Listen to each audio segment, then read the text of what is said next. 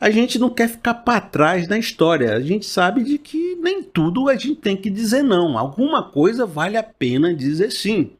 Sabe? Por quê? Porque senão não vou viver as coisas boas da vida, não vou, não vou viver transformações, não vou viver movimentações, não vou mudar de lugar, não vou ir à frente. E eu vejo muita gente aproveitando as ideias que eu tive e sendo feliz e tendo boas repercussões. Eu quero participar disso. Eu sei que há inteligência nos nãos que eu dei, mas eu preciso então fazer o quê? Eu preciso encontrar a ideia que vale a pena eu lutar. A ideia que vale a pena eu perder para ganhar. A ideia que talvez se eu mexer em todas as coisas da minha vida, se eu chegar até perder minhas finanças, se eu chegar até comprometer algumas coisas, tudo bem porque valeu a pena lutar por essa ideia. Essa ideia vale perder a sua própria vida lutando por ela. Vale a pena gastar o tempo da sua vida por essa ideia. E lá na frente, olhar para trás, vai dizer: rapaz, mas eu fiz o que estava no meu coração, o que valia a pena, essa ideia foi necessária, foi importante, ainda que eu não tenha alcançado tudo que eu queria ter alcançado, não nunca me arrependi de ter tomado a decisão por essa ideia. Talvez ter muitas ideias não seja a questão, nem, sabe, recusar as ideias seja um grande problema. A grande questão é qual é a ideia que vale a pena eu lutar? Talvez seja essa o ponto central do nosso questionamento. E o seu irmão, o irmão bitolado teológico, lá do Provérbios, que não estava lá, não sabia interpretar aquilo, voltou agora para a nossa discussão. O irmão bitolado já sabe que qual é a resposta certa do Enem, né? no Enem do céu. Qual é a resposta certa para a gente dar para essa pergunta? Qual é a ideia que vale a pena a gente perder a vida para ganhar? Qual é a ideia? O irmão do do Enem do céu, da teologia, já sabe que essa ideia é aceitar Jesus Cristo, a salvação, a reconciliação, né, o perdão dos pecados, é ir para o céu, é salvar sua alma, é o reino de Deus. Né? Então a resposta certa do Enem é, é essa e pronto, então acabamos, podemos ir para casa, é só aceitar Jesus, todos os seus problemas são resolvidos, todos os seus problemas de ideia já, né, já solucionou, agora é só aceitar Jesus, que agora você não tem mais crise, não tem mais nada, pronto, acabou tudo que, que representa aceitar Jesus? Os irmãos sabem que esse pessoal, ele acha que trabalhar a Bíblia, trabalhar é, Evangelho, falar, falar na igreja, é, que tudo se resolve dizendo que vai para o céu. Aí o irmão está lá com a vida toda precisando mudar, transformar, viver, abençoar outras pessoas, transformar a sociedade, entender os seus propósitos de vida. Não, é só não fazer aquele pecado X, e, vim tomar ceia e pronto. Isso aí é o evangelho. Porque tudo é espiritual. Não se importe com nada que você tem nessa vida, porque nada dessa vida importa. É só ficar aqui dentro da igreja esperando o arrebatamento e, e quando o fim do mundo vai chegar amanhã, fica aí, fica aí. Tem gente do começo da pandemia esperando o fim do mundo ainda, né? Lá, tá preso, lá dentro da igreja, com a barba desse tamanho. Fim do mundo, fim do mundo. O evangelho veio, e a gente tá vivo aqui hoje, para viver esse evangelho na vida concreta.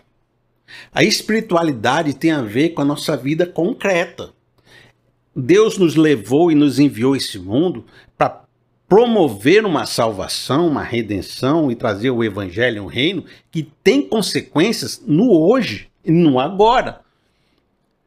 E eu estou vivendo esse evangelho no agora, carregando a minha cruz trazendo a minha missão para transformar vidas, para transformar sociedades, para resolver problemas, para resolver situações, para viver no hoje e no agora.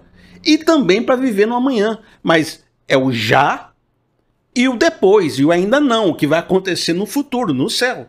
Mas eu tenho um já aqui para fazer. Eu tenho uma vida para realizar, eu tenho uma cruz para levar.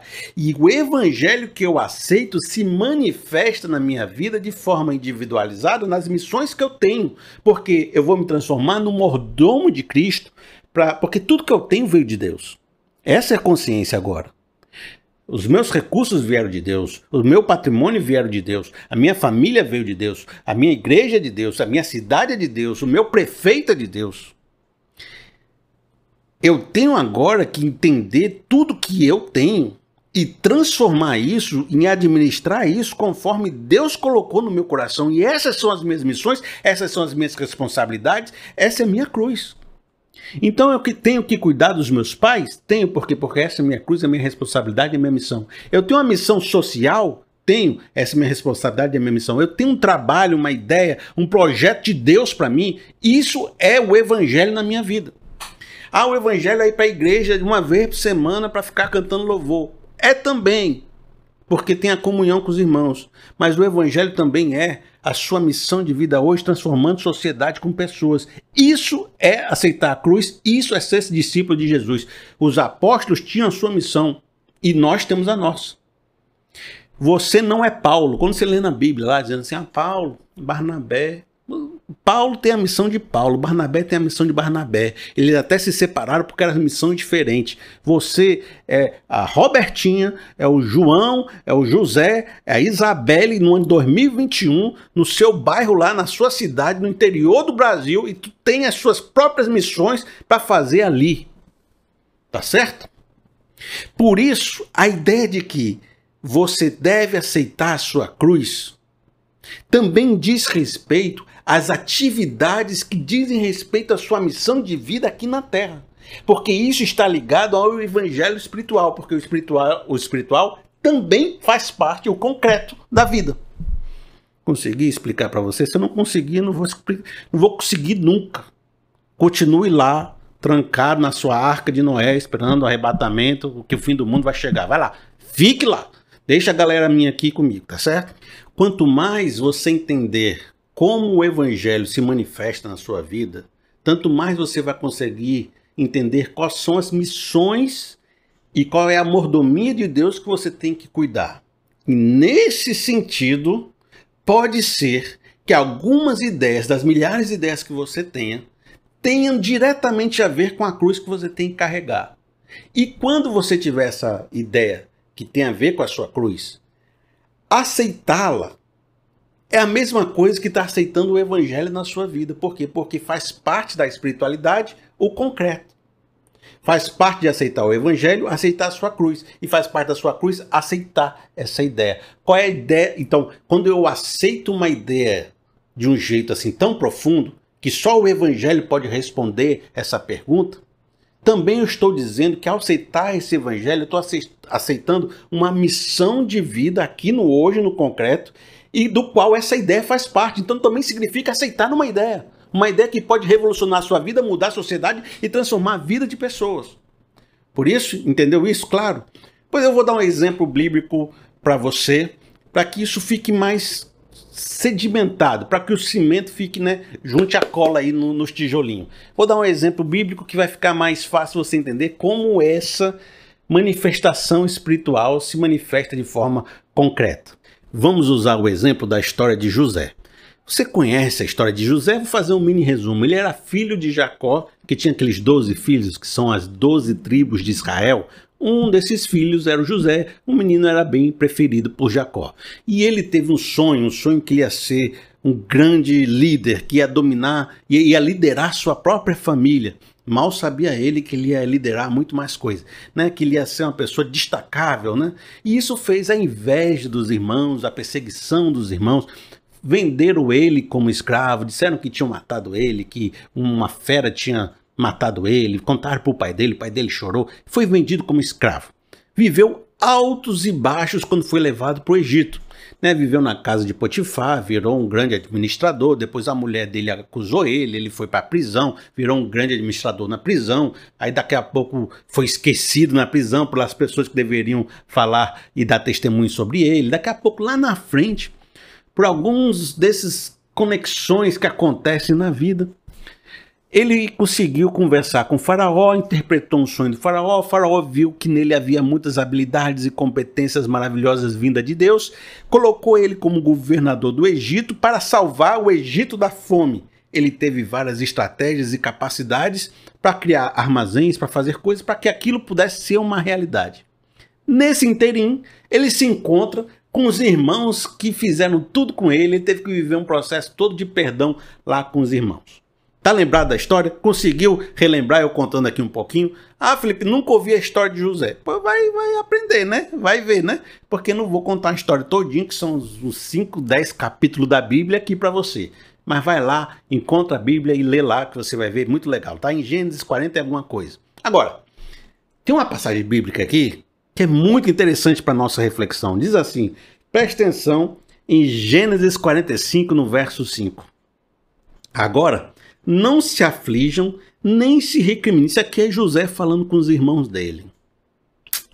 Naquele momento onde né, os irmãos dele estão com medo, porque descobriu que agora José é, uma, é o bichão, né? É um cara bom, cheio de dinheiro, de, de, de poder. E agora podia fazer de vingança contra eles. Né? Eles estavam com medo de José vingar que eles tinham lá no passado, né? Eles quiseram matar ele, jogaram no poço, venderam como escravo. Então estava aqui esse momento tenso. Os irmãos esperando a vingança e José agora falou isso: olha, agora não se aflijam nem se recrimine por terem me vendido para cá, pois foi para salvar vidas que Deus me enviou adiante de vocês. Já houve dois anos de fome na terra, e nos próximos cinco anos não haverá cultivo nem colheita. Mas Deus me enviou à frente de vocês para lhes preservar um remanescente nessa terra e para salvar-lhes a vida com grande livramento. Assim, não foram vocês que me mandaram para cá, mas sim o próprio Deus. Ele me tornou ministro do Faraó e me fez administrador de todo o palácio e governador de todo o Egito. Olha isso que a gente está lendo demonstra que José tinha uma extrema consciência daquilo que Deus estava fazendo na vida dele.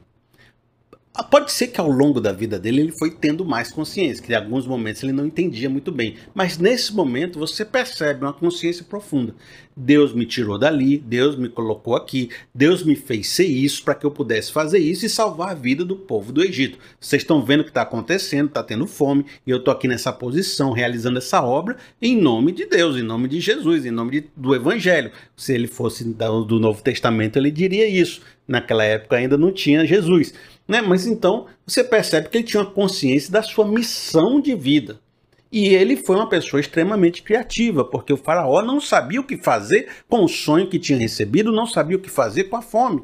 E José disse: Rapaz, eu tenho uma ideia aqui, tenho uma, uma proposta para você. Vamos criar armazéns, vamos organizar o armazenamento dos grãos, vamos criar uma tecnologia para deixar esses grãos assim armazenados por vários anos isso tem que, tem que ser feito de um jeito que dê certo. Vamos criar um processo de pegar esse, esses grãos dos fazendeiros, vamos criar aqui um, sabe, uma rede de distribuição, de transporte. O que, que mais a gente vai fazer? Lá na frente a gente precisa de um sistema para distribuir os grãos. Muita gente vai vir de longe, não sabe como comprar, muita gente não tem muitas posses. Vamos fazer um financiamento. Foi isso que ele fez. Ele trocava terras por grãos, ele fazia negócios para que a, o povo tivesse grão, ainda enriquecia né, o faraó nesse processo. Então ele criou um sistema de armazenamento, um sistema financeiro, ele foi governador, ele conseguiu interpretar ações, ele usou todas as suas capacidades para salvar vidas. Ele tinha consciência que esse era o propósito de Deus na sua vida.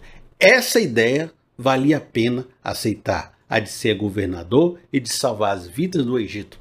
Essa ideia ele não poderia recusar porque era, era a expressão da vida dele.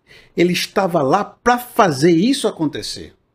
Então, você me pergunta: qual é a ideia que vale a pena eu lutar? Qual é a ideia que tem a ver com o evangelho na minha vida? Qual é a ideia que faz parte da minha missão? Preste atenção aonde Deus está te colocando. José falou: Olha, me tirou daqui, me colocou aqui para isso, aconteceu assim. A sua história está contando algo. A sua história está com. Sabe quando a pessoa começa a olhar a, as coisas da natureza, as pesquisas e começar a observar que tem uma ideia se formando? Aí diz assim: Ah, eu descobri essa ideia porque vi essa inteligência se formando, as bases sendo construídas e deu para me ver a forma, eu identifiquei a ideia, foi o que a gente conversou. Da mesma forma, a sua vida é uma ideia e informação. Você está vendo a sua infância, você está vendo a sua juventude, você está vendo o seu colégio, você está vendo seus aprendizados, você está vendo as experiências que você teve. Tudo isso está formando um quadro. está formando uma evolução, está formando compreensões. Então a sua vida está te levando para algo, está te construindo uma consciência para algo. A missão que você deve aceitar, que faz parte do evangelho na sua vida, tem a ver com essa história que está sendo construída. A outra coisa que você deve perguntar é qual posição você está. Você está numa posição de comando? Você está numa posição de responsabilidade? Você está numa posição capaz de salvar vidas? Então você tem que tomar decisões que salvem vidas. Quais as ideias que você tem que tomar? As ideias que vão salvar vidas. As ideias que vão fazer as pessoas viverem melhor. As ideias que vão fazer os, os empregos das pessoas que você comanda serem mais aceitáveis, serem melhores de viver, tendo mais recursos, sendo mais felizes criando processos que não esmaguem as pessoas? Qual a posição que você está? Está numa posição para salvar vidas, para ensinar o evangelho? Ensine o evangelho. Está numa posição de fazer, sabe, pessoas se unirem umas nas outras, fazerem amizade, seja o promotor do amor, da cooperação, da união. Qual a posição que você está? De salvar vidas da sarjeta, de ajudar pessoas que estão caídas? Então, seja esse processo. Então, também a posição que você se encontra, a influência que você tem, isso fala muito sobre as ideias que você tem que dizer o sim. Não é isso? Todo mundo tem uma história. Tem gente que é governador do Egito. Tem gente que é o líder da sua família. Tem gente que é só irmão do outra pessoa. Mas cada um tem um nível de influência e de importância. Você, como irmão, pode fazer um papel importante como irmão de alguém. Você, como líder de uma família, pode fazer um papel importante, ter ideias importantes que sustentem essa família. Você, como líder de uma igreja, como líder de uma empresa, tem um papel de responsabilidade ali, uma missão ali. Então, ah, só pode ser essa ideia para quem é muito gostosão, é muito grande. Não, cada pessoa tem uma importância no seu contexto, na sua história. Qual é o seu contexto? Qual é a sua história? Qual importância você tem nela?